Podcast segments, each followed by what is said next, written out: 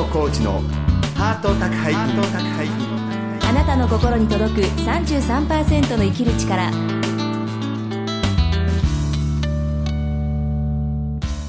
ご機嫌いかがですか？作家の月野コーチです。松井宏恵です。月野コーチのハート宅配便。今週も番組をお聞きのあなたに33%の生きる力をお届けします。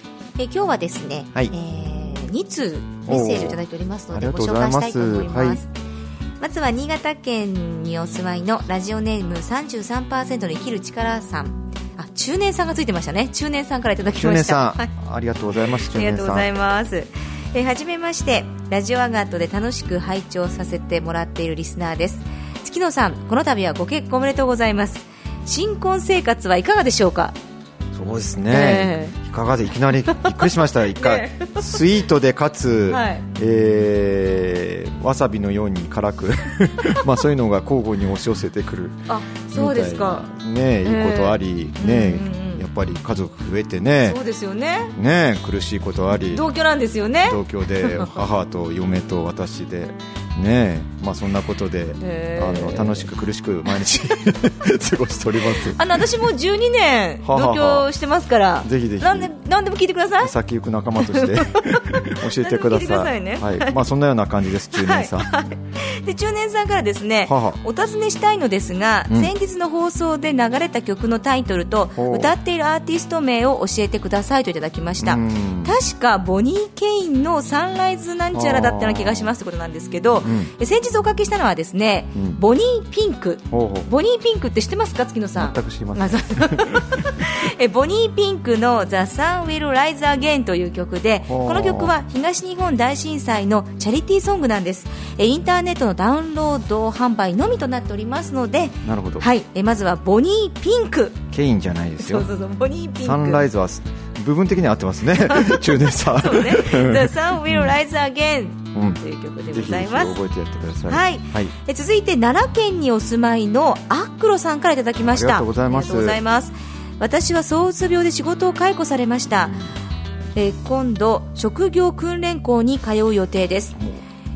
え昨日京都文教大学の壊れ物祭典に行きました。ありがとうございます。え今朝は快晴です。私の心のようです。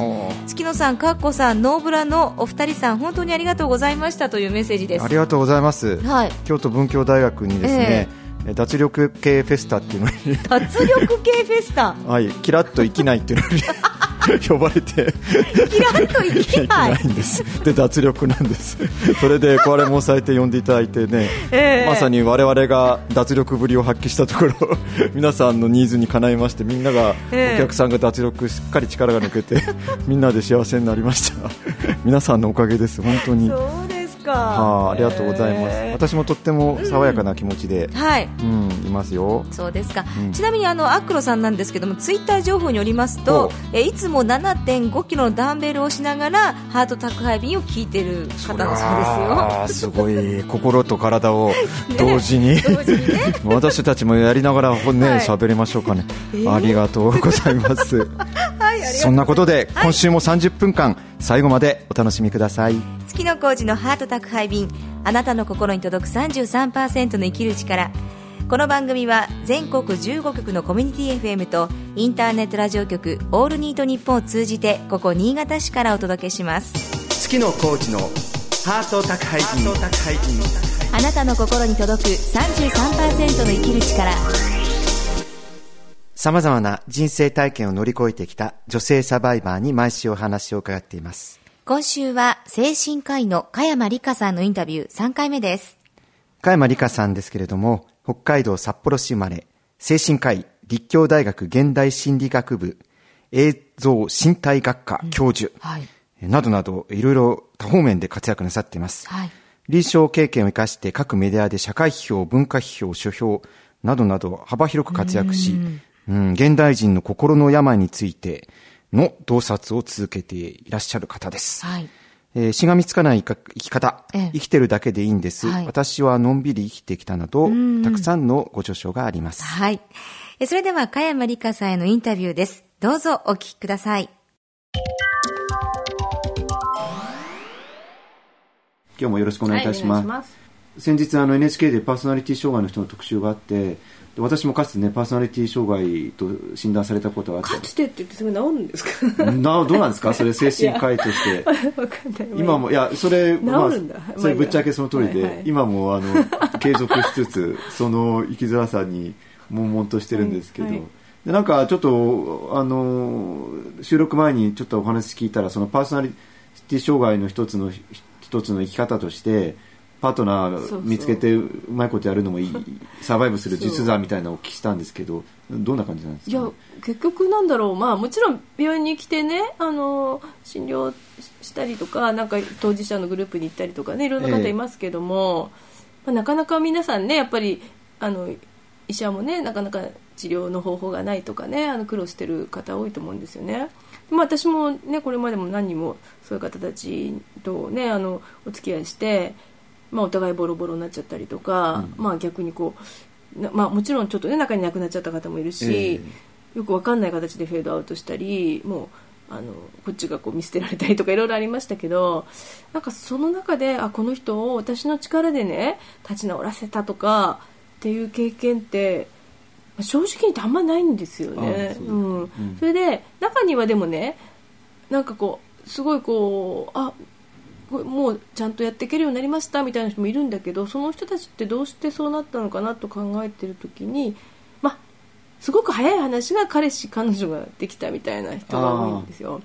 それでじゃあなんか回復したからできたのかっていうとどうもそうじゃなくてすごく最悪のような時期にはい。彼氏ができ実はいるとかできたとかいう話も多くてでこう話を聞くとみんなやっぱり超献身的なあ方ーなんかもうあの人例えばもうその人がなんかどっかで倒れたちょっと歩けないとか言って車で迎えに行くとかねリストカットしたとか言ってもこう辛抱強く辛抱強くそのことしちゃいけないよとか言ってくれたとかあるいはもう中にはもうあのそういう彼氏や彼女がいるのに浮気しちゃったりしてそれでもこうゆ許すとか神様みたいな方が多いんですよね。あそれでまあ早い話がなんていい人がいるんだろうとかってみよくまあ看護師さんとかとも話すんだけども、うんうんでもねちょっとそういう人たち見てると単純にこの人すごくいいたまたま本当にこう天使みたいな人に巡り会えたからなのかなと思って、まあ、よく見てるとどうもそうでもなくて向こうにも付き合ってる側の向こうにもなんかまあメリットっていうかねにあるんだろうなと思ってくるんですよねだんだんね。でどうも話を聞いてると向こうにとってもあある種のそのそういったこう本当にまあ早い話がすごい超困ったじゃんみたいなうん。男の人や女の人をに自分その人たちを自分は支えてるとか助けてるとかいうことがある種のこう喜びみたいなね、あるいは満足につながってるような感じですね。そういう人私の周りでも時々摂食障害の女の子になんか支えてる男の人がいたりとか、まあ、いますけどそういうのをそそれはそれでいいんでしょうかね。ば場合によっては共依存って言葉で,、まですよね。あのどうでしどうですかみたいなこと言う人もいるけど、うん。どうなんでしょうか？まあでもそれはなんかそのどうか会社の同僚とかね、うん。なんか友達とかだとちょっとそこまでしなくてもと思うけどまあ特に男女であれば、うんそれはいいんじゃないですかね。それはそれでお互いが支えつつ、まあ、求め片方はそういう人を助けたいっていうその相手を求めてたわけだし、はい。相手はそれで支えられるわけだからね。うんうん。だからものすごい変な言い方するとまた語弊があるかもしれないけどその状況が悪い人であれば悪い人であるほどなんか彼氏や彼女ができるようなけ経験的に。ああそうですか。うん、でそういう人を求むみたいな人っていうのあがあはいるんじゃないですかね。オラで出てるんですかねなんかね、うん。うんまあ、そういう出会い系とかがあるとは思えないから なんだろう。でも匂いがなんかで。なるほど。うん。でこんな人にいやこんな人っていうかその人柄がひどいとかじゃなくてね、うん。すごくあのとにかくもうあのリストカット繰り返すとかね、あの薬をオーバードするとかここんだから逆にこっちから見るとこんな素晴らしい彼氏がいるんだからもういいじゃないみたいなね幸せじゃないとかと思うんだけどもでもまああのそこでやっちゃうみたいな人に彼氏がいたりしてでも私だからそこでちょっと思うのはじゃあもしそのその子が立ち直って私はもうじゃあ薬も飲まないしリストカットもしないってなった時に逆にそのカップルがこうもう男の人からはあある種そういうことしない彼女っていうのあはー。ねニーズがあるのかなっていうちょっと心配もあります相手がね治っちゃったらね倒れんだからそうそうそうえって満足を得られなくなることもあるかもしれないですね,、まあね。でまあ、そしたらでもまあそういう人を普通に好きな人とまた付き合えばいいかもしれないからね。そうですね。でも多分そうやってうまくうまくうまくつうか長いスパンでサバイブしてる人もまあ多いかもしれないですね。ねえ。なるほど。加山さん自身はどうなんですか？そのパートナーシップってことでご著書にあんあんまり比較的モテなかったみたいなの読みましたけど。いや比較的どころか本当にモテなくて。もう中学とかの時、まあ、中学でモテると変ですけどもねなんか私がモテないのをなんか考える会とかの女の子たちが作っていて、なんかなんかねもうそれもちょっとあのなあまりの衝撃になんかもう幻想だったのか現実だったのかだんだんごっちゃになってきてるんですけどなんか同級生の女の子たちが放課後こそこそ話をしていて「はいどうしたの?」とか言ったら「あ何でもない」とかって言われて何をしてるかとよく分からなかったんですけど、はい。なんか仲間外れにされちゃったとか思ってたら、い。後で聞いたらなんで私がモテないかを考えてたみたいで余計なお世話っていうかね。でもそれは同性から見たらモテる要素は比較的あたくさんあるのにっていうことじゃないのかな。分かんない。なんだそうじゃなかったらあねわざわざ考えてくれない？疑問疑問があるなんかあれだったんじゃないでしょうかね。私なんか日本テレビの『スッキリ』っていう番組のコメンテーターをしてるんですけど、はい。私は火曜日のコメンテーターをしていて水曜日に、えー、とモデルの富田理香さんっていうあのこの間萩原健一さんと結婚した人がやってたんですよ、うんはい。でそうそうあの時にリカさんっていう『スッキリ』のコメンテーターの人が萩原健一と付き合ってるとかって言って なんかすごいこうあったんじゃないわよねって一人の人に言われてああそうですか。嬉しかったんです。理科違いだったです忘れないいんですけどでそれがそのその方とかがねはいはい。なんか雑誌の対談で知り合ったとかって書いてあったんですよねその後。はいでも私ってもう長くこういうことやってるから数数数数えきれないぐらいの人と対談とか、はい。共演とかしてるんですけど、はい。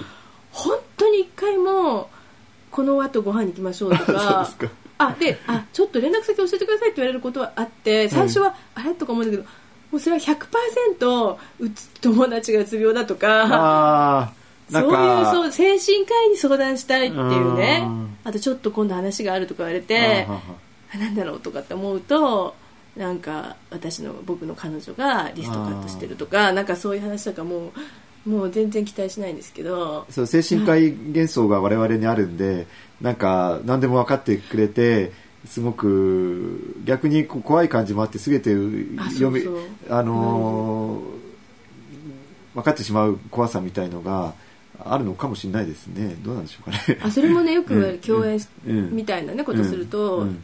偉い政治家とか社長とか偉い人にこほど、はい。僕私のこと分析してんでしょとあかー。俺の気持ちを全部見,、まあ、見てんでしょとか言われてでもそれもすごいなんかなんかものすごいこうなんていうの自意識過剰っていうかさ金ももらわないのに見やしねえよ とかいつもお前もさね分析なんかしちょっと本当そう思う。ただ世間話してるだけ。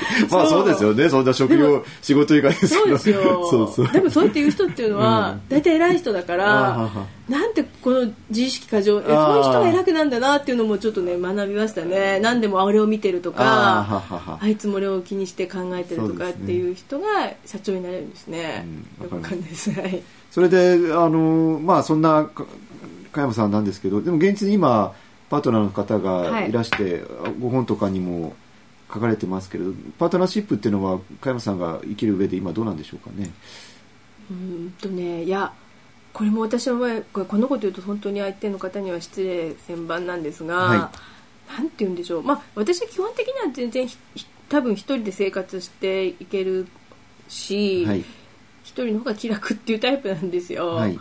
でで私すごいおおなんか世間話とか電話で茶飲み友達みたいのは私は弟がいるので、はい。弟とすなんかおしゃべりしてるっていうのがすごいあのずっと長いこと私にとってはこうストレス解消みたいなのがあってええ。弟,、まあ、ただ弟がいりゃいいっていうのも気持ち悪いんですけども、うん。なところがあるんですよね。はい。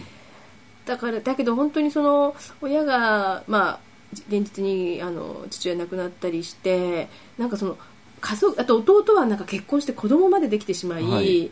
なんか家族怖さが変わっていいくっていうのがなんかすごく私にとって恐怖だったんですよ。なんかこんなこと言うのも本当に恥ずかしいんですけど、はい。なんかこう友達の親とか友達もこの年ですから友達も亡くなったりとかして、はい。お葬式とか行くとその増えなんていうの子供がいないとかしなんかどんどんみんな結婚したりしてない家のお葬式に行くと老人ばっかりで、あまあ、すごい暗いんですよね、まあ、当たり前だけど、あはい。でこう普通にこうと中学の同級生とかで結婚して子供がいたりもう孫がいたりするような人もいてそういうとこ行くと、あかんなんか子供とかがこう葬式にもかかわらずわーって騒いでたりすると、はい。みんなもこうちょっとニコッとしちゃったりとかねお葬式なのに、はいっていうこうなんかあだんだんこうやって世代は受け継がれていくみたいなのがあるんですけど、はい。年寄りだけだとそれもななくてもう陰惨な感じであそれへただ減っていく一方っていうのはなんかそういう恐怖だったんですよね。そう、だからなんかこうちょっとこう人をかかき集めとかなきゃみたいなはあ感じですかね。えそれそれが。それがまあ自分の相手 今のが。要要請しとかなきゃパートナーのあの今のがパートナーが必要な理由。あなるほど。そう。それ葬式要員として。パートナーの人があの現地どんな人か今語ってもいいんですか？私もお会いしましたけど。あそうそうプロレスライタープロレスあのこうちょっと最近「だましだまし生きるの悪くもない」にもいろいろパートナーシップについて書かれてましたけど今のパートナーは私もよく「週刊プロレス」とかでお読みしましたけれどもそういうプロレスライターのそうなんですよ。だからでなんだろうな。だからねなんかあんまりこうなんていうのそんなすごいこうあ愛し抜いてみたいなそういやすごいいやそういうんでもないからとか失礼だそれも失礼だけどなんかねまあ同級生みたいな感じですね。なんかうんまあプロレス仲間みたいな観戦仲間みたいな。感染仲間としては最強に近いです。あでもダメダメ。観戦なんかこうクロートみたいな解説されるとさカチンとくじゃない自分のですか価値観こっちはねあるからね。ぶっ殺しちまえみたいな言ってんのに あ解説そうですよ。切り口はねライターですからね。そうですよ。それですけどね。なるほど。じゃあまあそんな、まあ、パートナーシップ今リカリカさんにとってパートナーシップは今みたいな感じ。まあだからそんなにはい。なんか人生のすべてとかね、うん。そういうんじゃなく、うん。まあなんか共同共同なんだろうな、うん。まあ緩い感じですかね。うん。今はまあり私もまあこの放送をしてる時に実は4月に結婚してまあこれからパートナーシップの試練に立たされてる 現実なんですがでもぶっちゃけ私の46年の人生ってパあの二十歳過ぎてからパートナーがいた時なんてほとんどほとんど皆無に近いんですけど、うん。で街行くカップルを見ては火あのガソリンかけて火つけたい衝動と戦ってたんですけど プロレス見に行ってもプロレス見に行くと比較的安心なのは男一人が結構多くて。多いですよね。でもたまにカップルもいますけどね。女一人でも平気なんですよプロレスは。そうですよね、うん。それはすごくいい感じ。あプロレス好き私もプロレス好きなんですけど一人でも OK な環境。でもまあリスナーの方々には多分パートナーを持てないことのことで結構これでも重大な悩みなんですけど一生パートナーできないかもしれないとか、えー他のパートナー持ってる人を見るとすごい M にもやらぬ嫉妬心が湧いてくる人もまあいるみたいなんですけどいいるんです。私かつてそうだったんで。えーそれそういう方々にお声掛けするとしたらどんなお声お声掛けしてください。うん。まあだからそんなね、なまずこう本当にこうお互いねこの星の上には私とあなたしかいないみたいなさ奇跡みたいな愛愛を求めるっていうのはねちょっとまたそこまでじゃなくても本当にそのどういう人を求めるかですよね。だからその本当に茶飲み友達レベルとかであね。あまああのでもまあ男同士で住んでたらちょっと変だから、まあ、男と女の方がいいかなみたいなのとかルームシェアに近いみたいな。そういうのもあるしね、でそんなにこうだからもう理想の人みたいな風にあんまり幻想を持たちすぎないっていうねあのは大事かもしれないしあとまあそれはいるに越したことはないけど、うん。いないからといってなんかもう最低の人生とかねね。な負けとかいうことは全くないじゃないですかね。そうですね、うんそうだそうだ。うん。現地に加山さんじゃあまあ一人でって言っても別にそれは OK な方？私は全然平気だと思うんですよ。でね本当それは患者さんたち見てても、なんかこうすごくいい人には彼氏がいるとか、うん。なんか人間的に劣ってる人にはいないということは全くなくて全くないですよね。だからもう、なんかのま、間違いみたいのでこの人はうまくできたなみたいな人もいるし、まあ、こんな失礼ですけどね。うですね。あれこんな私がそれこそさ私が男だったら本当にこの人もうほっとかないのにみたいな人が、まあ、ちょっと本当にそれも何かの間違いでそういう機会がなくて今一人とかうんだったりするしね。でさっき言ったようにそのいなんていうのかなその求められるっていうのはなんかすごくいいとこがあるから求められるっていうよりもそたまたま本当にそういう人に関わることを相手が求めてるから選ばれる選ばれるっていうかねあの望まれることもあるからなんかそのどっちかっていうとそのなんかこうフックが多い人になった方が目立つかもしれないですよね。いろいろなあの困ったことに関しても。困っあ困ってる人ね。っていうか引っかかりがある人困った例えばですけど、はいはい。まあ、これ名前出すとなんですけど、あのはい。こ小向井容疑者あのみたいなねこと、うん。多分ああいう人ものことすごい好きな人いると思うんですよきっうんと、嫌いでもないですね。だから、うん。僕が作ってやりたいとかあね。なるほど。だからただ本当目立たなくていい人よりは こう困った人とか の方が手を差し伸べてくる人っているかもしれないですね。あと困った様子をもっとあからさまに発信せよ。そうそう。あそれはいいかも、うん。うん。そうするとなあの助けてあげたいという。あそうかもしれない。私のうん。そうな患者さん見てきても本当に、うん。そのわ私が男だったらほっとかないのにっていう人はみんなすごくこうきちんとつつましやかに暮らしていて真面目にやってる人が一人って人多いですよね。むしろ本当にこう手を焼かせるとか、うん。むちゃくちゃなことしちゃうとかちょっとりもう本当に反社会的なことをねやりそうとかっていう男の人や女の人の方がなんかいますね相手ねわかりました。これはいいヒントで。あのパートナー欲しい人はじまあまあ大概困ったというのはちょっとあるんで結構オープンにしし隠さないでね隠さないでね。そうするとそこに引っかかる、うんあのいやそれ人がはいると思います絶対。ぜひ皆さんあのうちんあんこのように。そうですね。わかんないですけど。あのモテない人はあれ私もパートナーを得てまあし嬉しいところもありますけどもうこの10年間モテないモテないマスターベーションばっかりしてるって言い続けましたからこのフックに引っかかる女の人も いましたんでそうですよ言わないでいるとなんかだそれはそうだかもしれない。満たされてるから言い入れられないもうかもです。ぜひ皆さんも自分の困ったところをねアピールしていただくと。はい。ということではいありがとうございました。月野コーチのハート宅配便。あなたの心に届く33%の生きる力ハート宅配便、今週も私、月野コーチと。松井宏恵がお送りしていますはい、そんなことで。なかなか楽しいねいいインタビューでしたね。やっぱり、ちょうちあんこになれよということで。で、こう、明かりをね、その、ええ自分なりの明かりを見つけろってことで。うんそうですよね。そうそう。私はそのでもあのフックの多い人がこうまたね誰かにこう引っパまあ引っかかる。ね。で、私なんかもほら、ん。じゃあフック出すには、うん。イケメンになる努力とか、おしゃれする努力とかはい、爽やかな香水つけてとか、まあそれは王道なわけじゃないですか。はい。でもそんなの今更私並びにリスナーの皆さん無理ですからどんどん決めつけちゃいけないんですけど。だからフックの出し方も、ええ。私まあね、あのもうかいかに自分が加齢臭だとか、えもうね油切ってるとか、まあ頭がね。もモテないとか薄毛とか もうひろえさんねこの10年間それに付き合わせていただいてそうですよね。そんなフック出し続けていったら まあたまたま引っかかる人もいましたんで皆さんぜひね、ええあの王道じゃなくて自分なりのね、あのもうフェロモン出すとモテますけど、はい。フェロモン出ません私、はい。もうホホルモンは出るんです。こうなんかホホルモンは出んの？ホルモンをこう分泌とかそういうのはできますからフェロモン出なきゃホルモン出せよということで そういうフックをですねちょうちんあん、えとたたまにいます。あの、ん。あのなんつうかあのタデ食う虫も好き好きと言いますけど まあ私はタデですから、はい。虫な人も 稀にはうちのかみさん虫ですけど、そうそうで。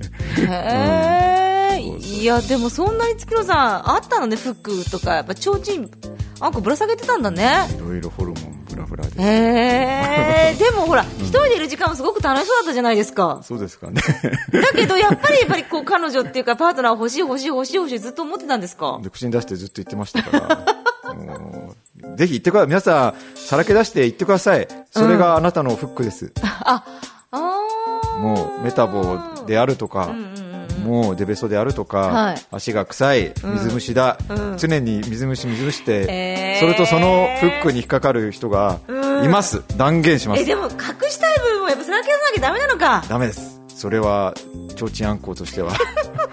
ぜひさらけ出して、まあそんなことで、はいえーハート宅配便、はい。来週ですけどとうとはい。う加山里香さんのインタビュー最終回となります、はい。そしてなんと次回この番組100回記念になります。100回です。このフック皆さんぜひ引っかかってください。来 週そうですね。100回というフックにかかってください。ぜひお楽しみに。はい。よろしくお願いします。はい。え番組では皆さんからのお便りをお待ちしています。気軽に送ってくださいメールアドレスはメールアットマークハート 33.com 番組のツイッターアカウントはハート33ハート33です。それではまた来週お相手は月野浩二と松井宏恵でした。月の工事のハート宅配便。あなたの心に届く33%の生きる力。この番組は全国15局のコミュニティ FM とインターネットラジオ局オールニートニッポンを通じてお届けしました